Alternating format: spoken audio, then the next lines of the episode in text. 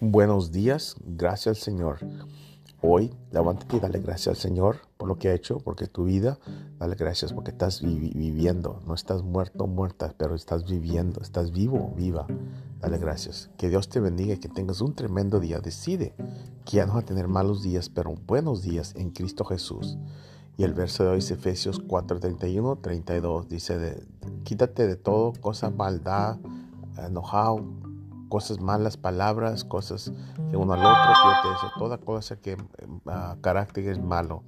Entonces no, pero tengas un corazón tiendo, tierno para otro, perdonando uno al otro, porque Dios nos perdonó por Cristo Jesús. Lee el verso para que lo entiendas un poquito mejor. Un tremendo día, hermano, hermana. Dale gracias y cuídate y que Dios te ayude. Voy a estar orando por ti. Si tener que vente a la oración.